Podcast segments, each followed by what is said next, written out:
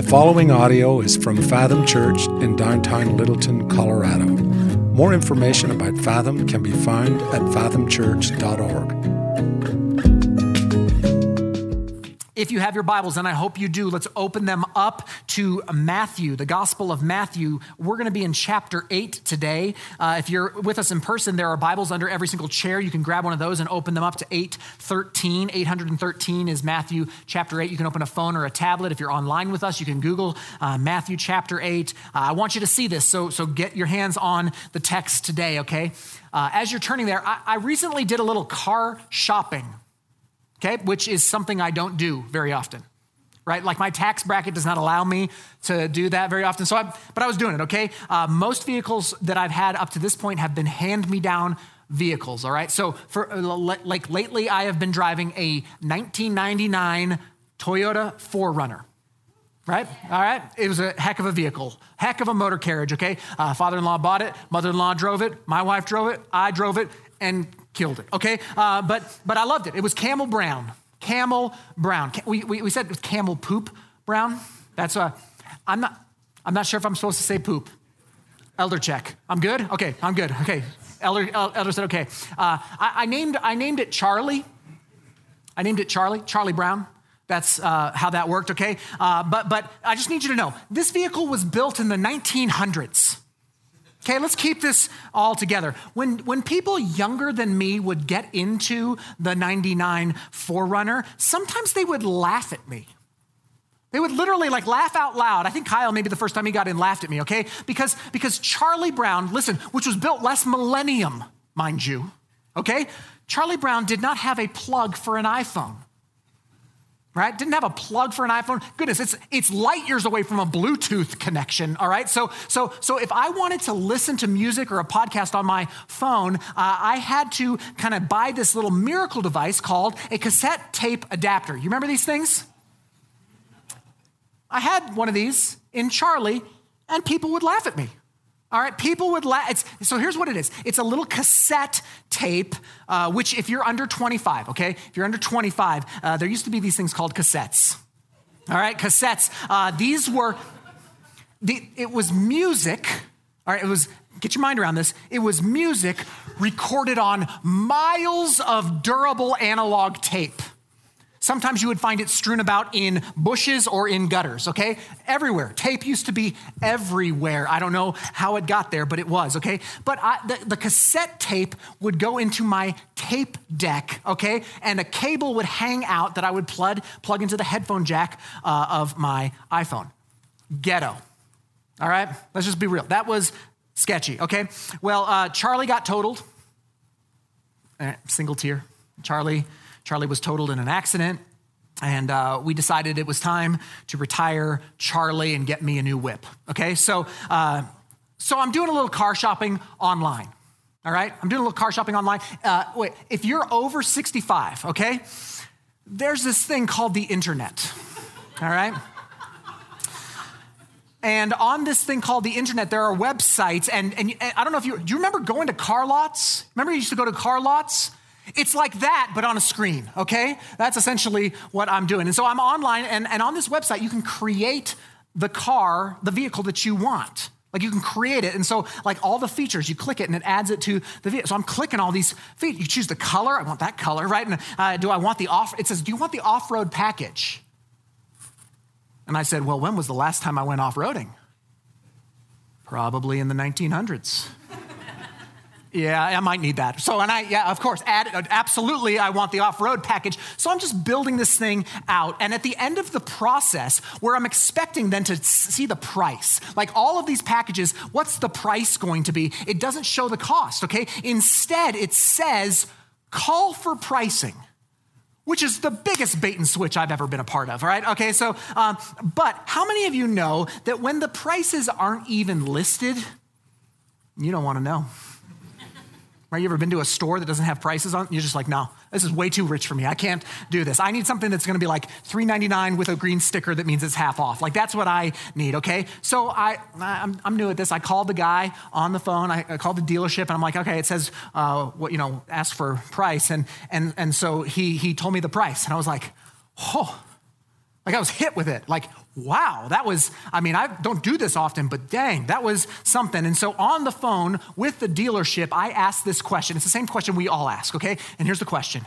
Is that your best price? And the guy on the phone laughed at me. He laughed out loud at me. Apparently cars are expensive. All right, so he laughs at me. I did not buy from him, by the way. But then I had to go back online and I had to remove some of those options from the truck that I was looking at because I wasn't willing or ready to pay the price for that truck, okay? Today's sermon is called, Is That Your Best Price? That's a title of today's, with an inflection. Is that your best price? What I want to talk to us about from Matthew chapter 8 is the idea that many of us want to follow Jesus, but the question is, are we willing to pay the price that he sets? All right, like, are we willing to pay the price to follow Jesus? You know, it costs something to follow Jesus, and frankly, I think we often want to try and haggle with him a little bit. We want to barter with him a little bit. We don't want to treat our relationship with Jesus like a flea market. We want to just say, Jesus, I know you said that, but is that your best price? Certainly you didn't mean that, did you? Is that your best price? But I want to argue that if we actually want to follow Jesus, he asks us to count the cost and to pay the price that he sets. There is no bartering. There is no haggling. There is no questioning. It is his way, or literally the highway, okay? You see, what you're going to discover about Jesus' teaching is that he makes it very clear that following him is extremely costly. Extremely costly. Like, he doesn't sugarcoat his message. He wants you to understand that, yes, salvation is free. It is a free gift. Salvation is free, but it is not cheap. Grace, faith, free gift, but it's not cheap. It'll cost you something. So let's look at our text today, okay? Matthew chapter 8, we're gonna see a couple of guys essentially asking Jesus the same question. Is that your best price? That's essentially what these guys are doing. So Matthew 8, look at verse 18. Here's where we're gonna start. Now, when Jesus saw a crowd around him, he gave orders to go over to the other side of the Sea of Galilee, okay? Verse 19, and a scribe came up and said to him, Teacher, I will follow you wherever you go. So this is the first man that approaches Jesus. This is an interesting guy to show up at this point because he's a scribe. The text says that he's a scribe who shows up. Now, in the Bible, a scribe is an educated interpreter of both Jewish customs and laws. Okay, so think like a scholar. That's what a scribe is, a scholar or a seminarian, even a teacher of the law, okay? Sometimes, and we'll see this more in Matthew, but sometimes these are, the scribes are posed as opponents to Jesus, as kind of like the antithesis to Jesus. But this scribe, he seems to be a potential disciple. That's what seems to be here, okay? Not an antagonist here to trap Jesus, but rather somebody who's actually wanting to seek and follow Jesus. And this gives Jesus an opportunity to teach about like what real discipleship must entail. So this guy comes out of the gate saying things that would make any potential rabbi feel great because he says, hey, Jesus, I'll follow you wherever you go. Man, that's the right thing to say. That's the right thing. It would seem this scribe is offering complete loyalty out the gate, right? I'll go anywhere. I'll follow you anywhere. Essentially, I'll pay whatever price you set. You name your price, Jesus, and I'm going with you. Now, here's the thing. In Jewish culture, and practice at this time, a disciple would choose the rabbi whom they would follow. A disciple would choose the rabbi. Okay, so this scribe has likely examined multiple options, multiple rabbis, and selected Jesus as the one he wants to follow, as the one he wants to disciple under, as the one he wants to mimic his life after. Kind of like how we choose in high school, we choose colleges. High school students will kind of choose colleges that they want to go to, and then they decide and they apply, and then they, you know, send in their application. So it's like I'm writing my application to Harvard or to Yale or to CCU, the Harvard of the West, right? Yeah, okay. And then they apply. They choose, they apply, and they are either accepted or rejected by the school. And so this guy is essentially saying, hey, Jesus, I'm picking you. I'm picking you as the college of choice. I want to follow you. But hear me, Jesus functions differently than the way that Jewish discipling worked at this time. Because in the Gospels, it's Jesus who calls his disciples, not the disciples who choose him. That's a unique difference here. So look at his response in verse 20. Jesus says to the scribe, "Foxes have holes, and birds of the air have nests, but the Son of Man has nowhere to lay his head." Okay, to our eyes, to my eyes at least, this scribe looks like he had what it took, like to count the cost and to follow Jesus. But Christ obviously sees some sort of half-heartedness in his commitment, okay? Because Jesus then, to his right response, I'll go wherever, I'll follow you wherever you go, Jesus. His response is illustrating by saying kind of, he's showing the extent one must go to be his follower by pointing out that like animals, creatures, they have homes. But Jesus, the Son of Man, he doesn't really have a place to lay his head. He has no such home. And Jesus is essentially challenging the man's statement, I'll go wherever, I'll follow you wherever you go, Jesus, with, okay, will you go this far? I'll follow you wherever you go, Jesus. Well, will you go here?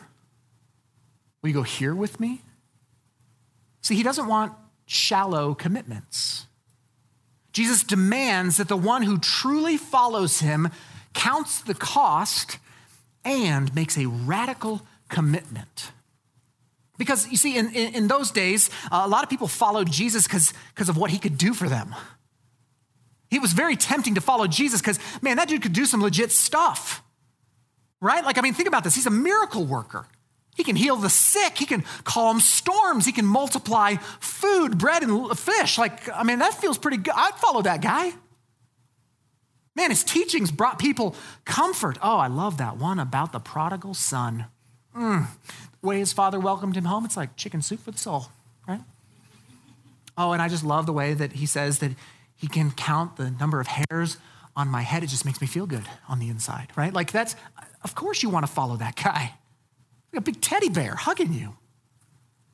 And then there were some in this time who were like, I think this guy, religious students and even sometimes teachers, who wanted to follow Jesus because it was a way of substantiating their own authority, right? Like building their own resumes. You see, in these days, you didn't just get to be credible as a teacher. You had to yoke yourself to another rabbi, attach yourself to a famous teacher of the law to establish your own legit ministry. So many followed Jesus for many different reasons, self-centered reasons. Thank goodness that we have moved past that in modern times.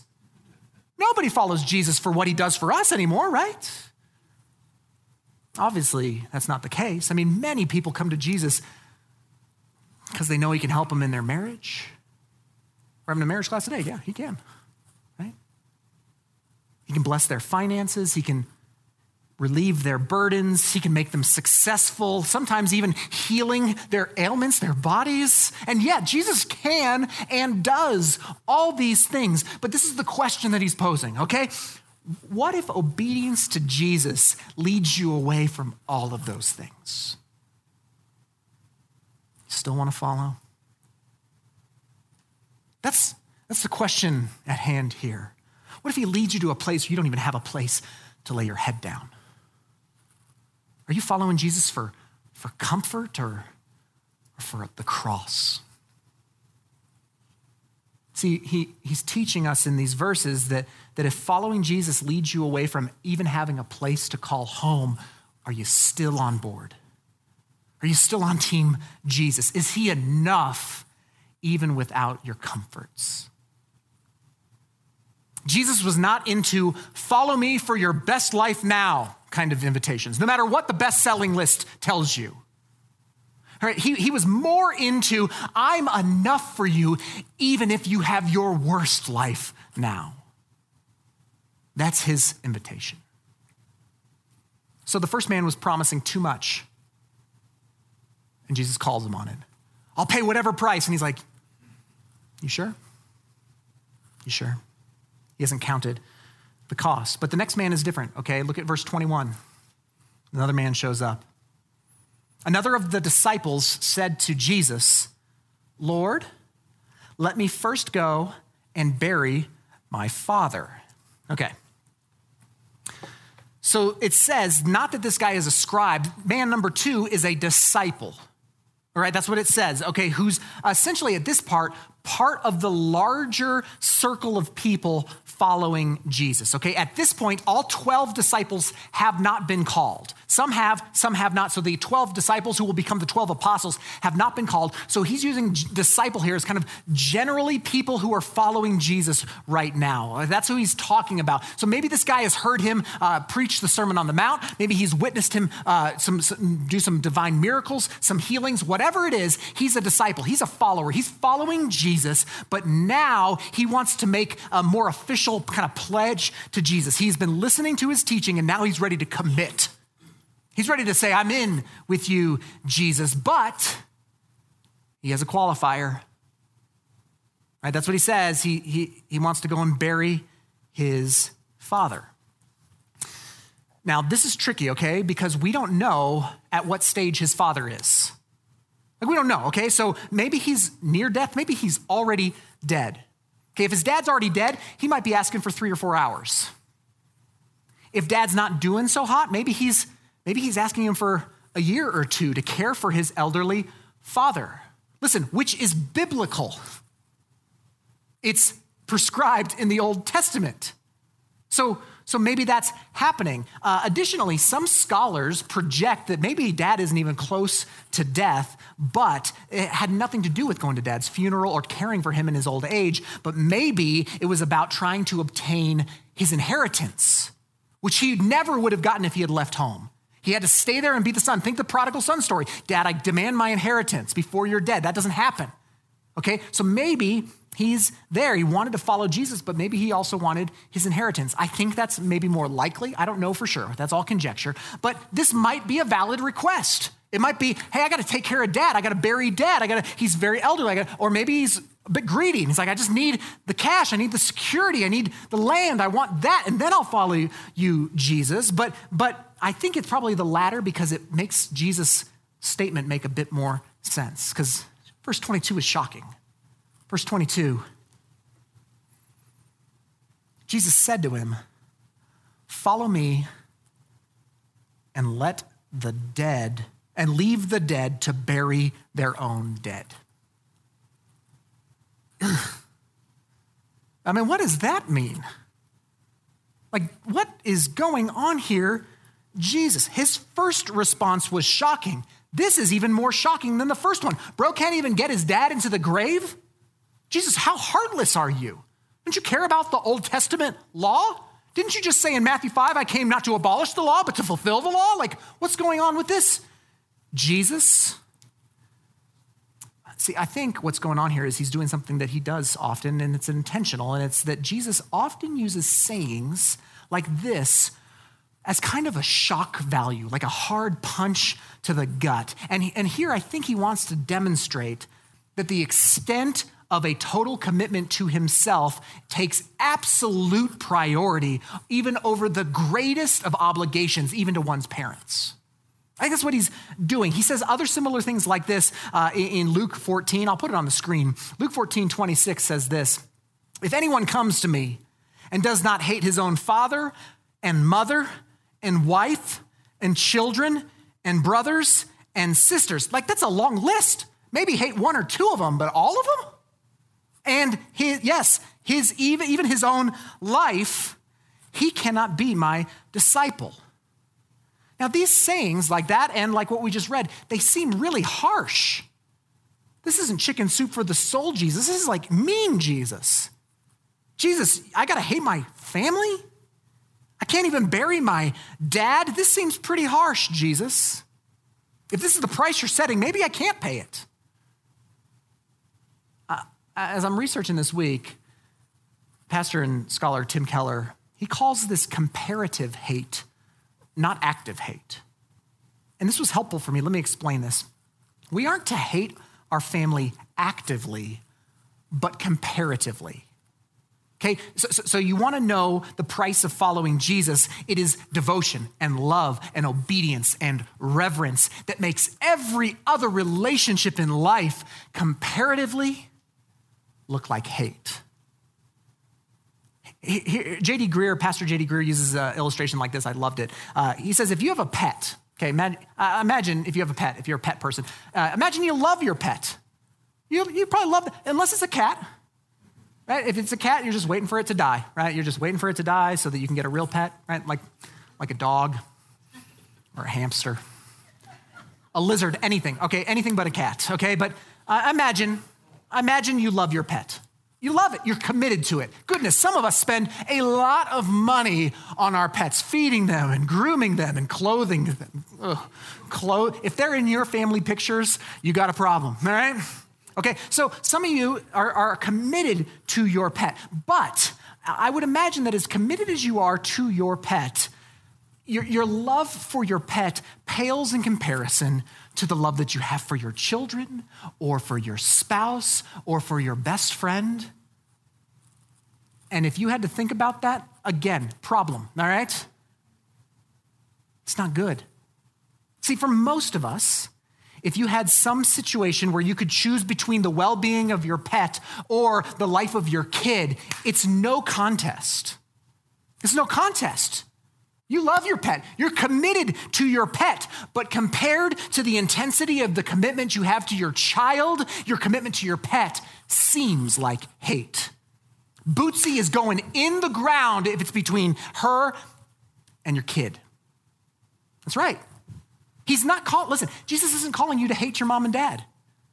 That breaks one of the 10 commandments, yo. You follow me there?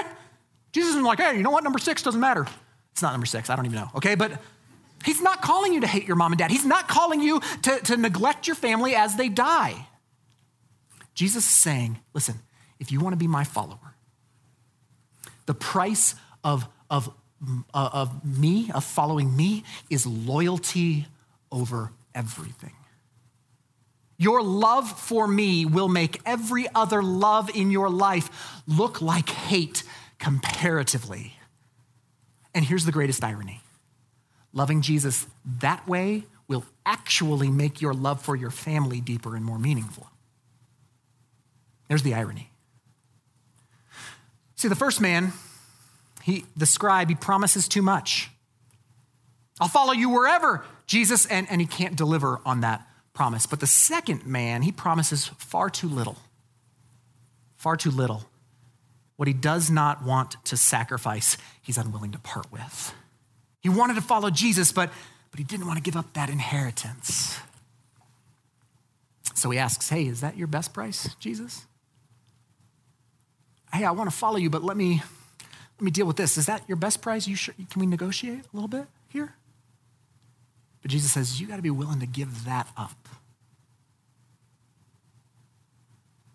Here's my question for us. Are there any limits to your obedience to Christ? Please don't take that question lightly, because I can think of some things that come pretty close. Is there any place where you would say, I can't? No, I won't. I will not walk away from this, Jesus. More practically, maybe, is there anything that you know that God's told you to stop doing that you're still doing? That's called sin. some relationship, some habit. I don't know what it is. Or is there anything that he's told you to start doing that you're not doing yet? That's called disobedience. And guess what? That's called sin. Maybe it's tithing or generosity. Maybe it's obedience to some call that he's placed on your life. Maybe it's engaging in serving in some ministry capacity. It could be, listen, it could be a, something as simple as just belonging and engaging and committing to a church. I don't know. A follower of Jesus has forsaken all that Jesus has forbidden and begun practicing all that he has commanded. I'll say that again.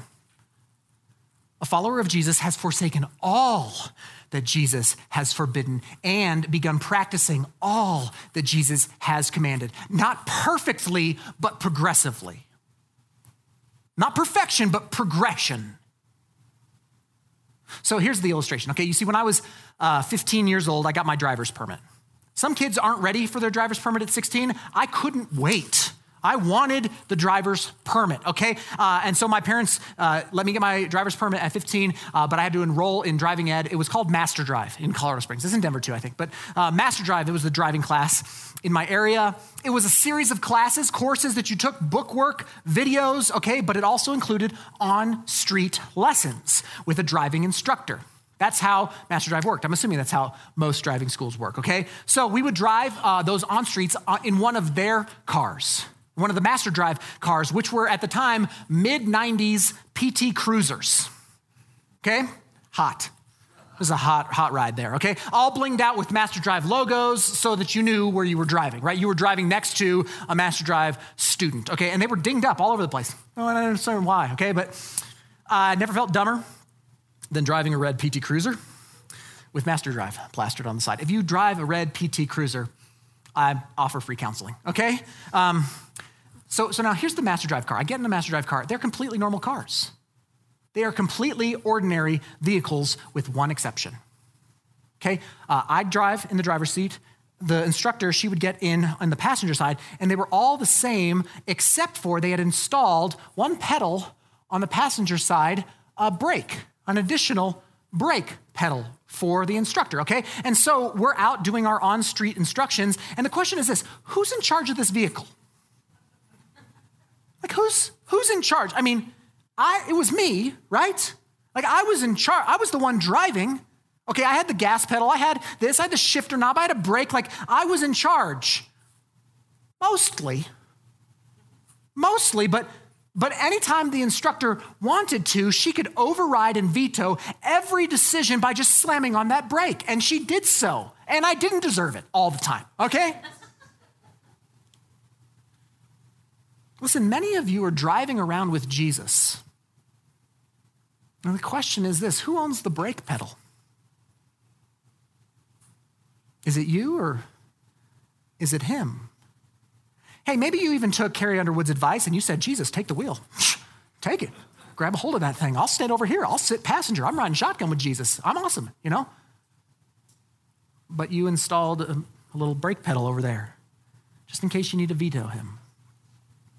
Goodness, it's so tempting. Here's another question. Are you delaying obedience to Jesus? Maybe you think, I'll just do that later. Maybe when I get a little older, I'll take that one seriously, Jesus. Hey, after I get settled in my career. Oh, wait. After I get settled with the family. Oh, wait. After I have kids. Oh, wait. After those kids graduate and leave my house. Oh, wait. After I have grandkids. Then, you see where this goes?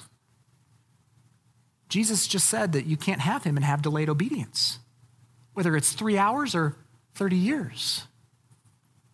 It's either full surrender or no surrender. He says, follow me to this man, but he sets the price. It's non-negotiable. I think so many of us keep believing that, like, one day we're going to follow Jesus. One day we're just going to start counting the cost and just, you know, we're going to start waking up and taking this thing more seriously. We'll just start tomorrow, Jesus. Here's the funny thing. You said that yesterday. You said that yesterday about today. You said that last year, 2020. Can't wait for 21. We're 6 months in. How you doing? You said that last year about this year, okay? Following Jesus is not a tomorrow thing. And by the way, it's not a yesterday thing. Following Jesus is about today. It's a today thing. You want to know the cost of discipleship, the cost of following Jesus? Here's the cost. It's as simple as I can make it. The cost to follow Jesus is today. Every part of today is his. That's the cost. Well, Jesus, is that your best price? That's the best price he's got. Complete obedience to him today. And guess what tomorrow is? It's today. Again. It's Groundhog Day every single day. Obedience to Jesus.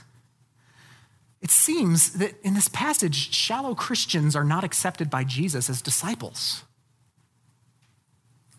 Right? Until they've counted the cost, until they've deepened their commitment. I mean, if you read this, and I read this, like these two potential followers of Christ, these two potential disciples of Jesus, they may be more sincere than many people who sit in churches every Sunday. Right? Like they seem to have it kind of put together, and yet Jesus sends them away. It's a startling demand for a deeper surrender to him. Way more startling than just, hey, give your life to Jesus. He's going to make everything great. This is how Jesus calls people to follow him. He doesn't mince his words. He says, take up your cross. Hate your father and your mother. Renounce everything.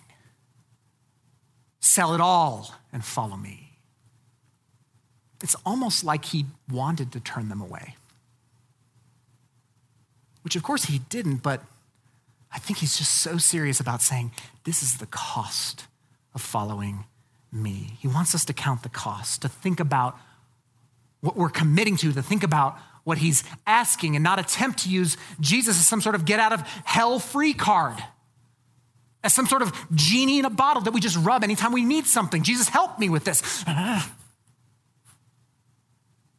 So this is what I want us to do as we close up, okay? I want you to carefully count the cost. See, there's this thinking that's shown up in the church all over the place where it goes like this. Jesus, I'll follow you if. Yeah, Jesus, I'll follow you if you make me successful. God, Jesus, I'll follow you if you make me happy. Jesus, I'll follow you if I'm wealthy. I'll follow you if you give me the desires of my heart. But that's what I've been saying this whole sermon. That's like saying, is that your best price, Jesus? Jesus, I'll follow you if. If that if is that your best price? Can we negotiate a bit here, Jesus? This passage is telling us that Jesus will not be a means to an end. He must be the end. He must be the finish line. He must be the prize. He must be your utmost desire. It's Jesus and Jesus alone or nothing.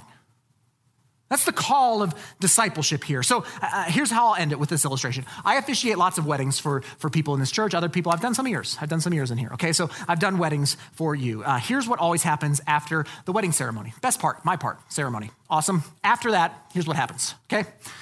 While people are like munching on appetizers, they're waiting for dinner, they're waiting for cake, they're waiting for dancing, they're waiting for all this stuff, there's always like 12 hours of photos.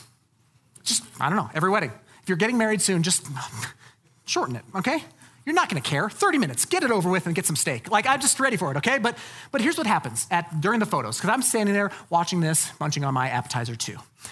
They get the bride set up. Wherever they're, you know, oh, that background, great. They get the bride set up and she's like sitting. They get her all set. They get the train all laid out, right? They adjust the flowers. Sometimes they adjust her makeup because she cried during my ceremony, okay? But whatever. And so they get her set. They get the bride all set. Then they bring in the groom, and then bring in the parents, then they bring in the wedding party, and they position them all around the bride. They position them all around this woman. And often you'll hear the photographer say things like, hey, best man, can you move a little bit to the right? Can we get the best man to the right? Hey, can we get grandma a little bit tighter in there? No, Uncle Ted, get out of this one. You can't creep on every photo. Get out. If you're Ted, sorry, but get out, Ted, right? Like, and what he's saying, what the photographer is saying in that is you are all going to revolve around the bride. The bride's not going to pivot and adjust for you. You're going to pivot and adjust for her. And I just want to encourage some of us today that the price of following Jesus is not asking God to revolve around every aspect of my life. But instead, it's putting Christ in the center and me starting to orbit my life around his. I'm saying, God, I want to position myself in relation to you, not the other way. It's the price of following. It's the price of discipleship. And just like he did 2,000 years ago, Jesus still chooses. He picks his disciples. You don't choose him, he chooses you. And if you're here today and you want to follow him, that invitation is live. It stands, but the cost, it's everything. Salvation is free, but it is not cheap. Following Jesus isn't just a part of your life. Listen, it has to be your whole life. So G.K. Chesterton famously said it like this: Christianity has not so much been tried and found wanting as it has been found difficult and left untried. Yeah, it's costly. But let's be clear, the cost of non-discipleship is as much, if not more. Like, we shouldn't be asking, God, is that your best price? You should really be asking yourself, can I afford not to follow? Let's pray together. Yeah, Father, thanks for these verses.